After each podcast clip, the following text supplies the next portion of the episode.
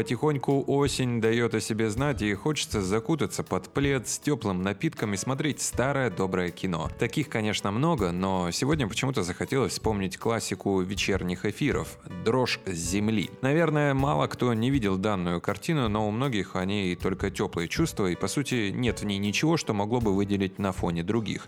Но есть какие-то монстры, кучка людей. Да вот всегда просто приятно наткнуться по телеку и вспомнить, как тогда было в детстве. Ну и для тех, кто не знает, что это вообще за фильм-то такой, «Дрожь земли» — это американский фантастический триллер про то, как сезонные разнорабочие Вэл и Эрл решают покинуть крошечный город в штате Невада, но зловещие подземные толчки мешают их отъезду. С помощью ученой они выясняют, что городок наводнен гигантскими плотоядными червями, обитающими под землей. Теперь кучке храбрецов предстоит вступить в битву с тварями, которые решили полакомиться людьми.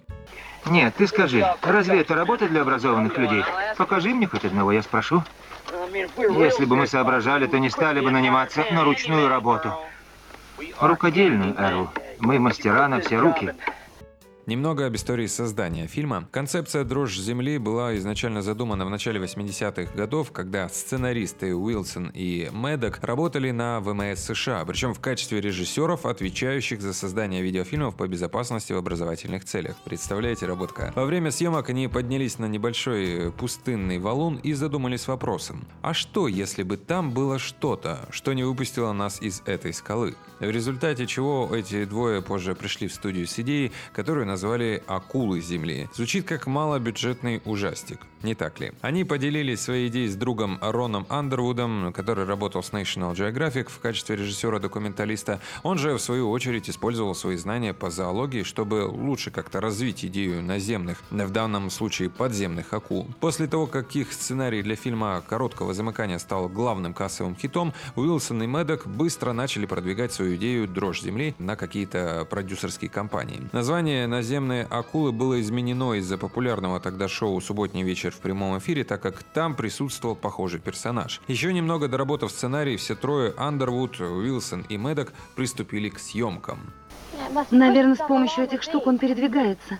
И все они отталкиваются одновременно. Поэтому он и движется так быстро. На эти штуки и реагировали мои сейсмографы. Ты когда-нибудь слышал о таком раньше? Ну, конечно, Эрл. О них все знают. Мы просто тебе не рассказывали. Съемки картины заняли всего 50 дней, и да, снималось все это дело, разумеется, в Калифорнии. Там, представляете, был построен самый настоящий маленький городок. Что вы видите в фильме, было построено с нуля. По окончании съемок съемочную площадку полностью разобрали. Хотя э, русский человек, наверное, бы ее сдал. До того, как авторы решили назвать фильм «Дрожжи земли», рабочими названиями были следующие варианты. Под «Перфекшном» — это название города, «Мертвое молчание», ну и, конечно, «Земные акулы». Слава богу, с названием им подсказали и получилась более-менее подходящая дрожь земли.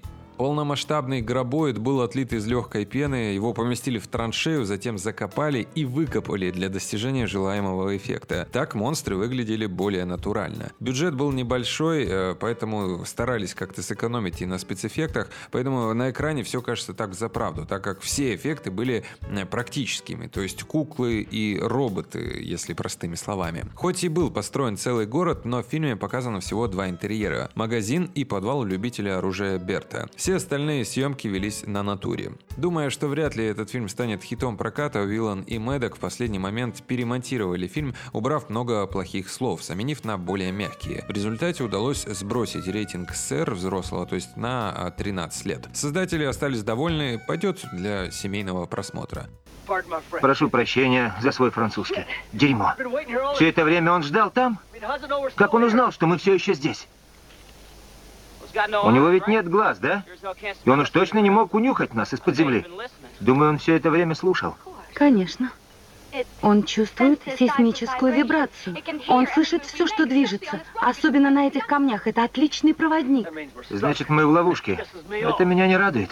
Ну и немного о наградах. В 91-м у «Дрожь земли» было 4 номинации на премию «Сатурн», то есть за лучший научно-фантастический фильм, 2 за лучшую актрису второго плана и за лучшие спецэффекты. По сути, это и все, но главная награда фильма — это признание. Критики хвалили фильм за смесь хоррора и юмора, за химию между персонажами и крутыми эффектами, сделанные на коленках. Фильм лидировал в прокате на кассетах в США, причем даже не один год, тем самым медленно укрепляя свой статус в образе культового кино. Многие звезды кино говорят о любви к «Дрожь земли». К примеру, Элизабет Уолсон утверждает, что это ее любимый фильм детства. Вот я же говорил. А любимый этот ваш фильм или нет, равнодушным он вас точно не оставит. Те, кто смотрел, посмотрите. Кто посмотрел, пересмотрите. И да, есть же еще кучка продолжений сериал. За качество не отвечаю, но первая часть «Дрожь земли» — настоящее культовое кино. Так что приятного просмотра. С вами был Глеб Новоселов. До встречи в следующих подкастах.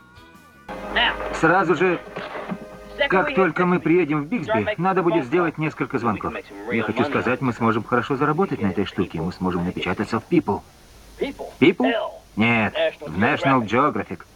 Да. Да.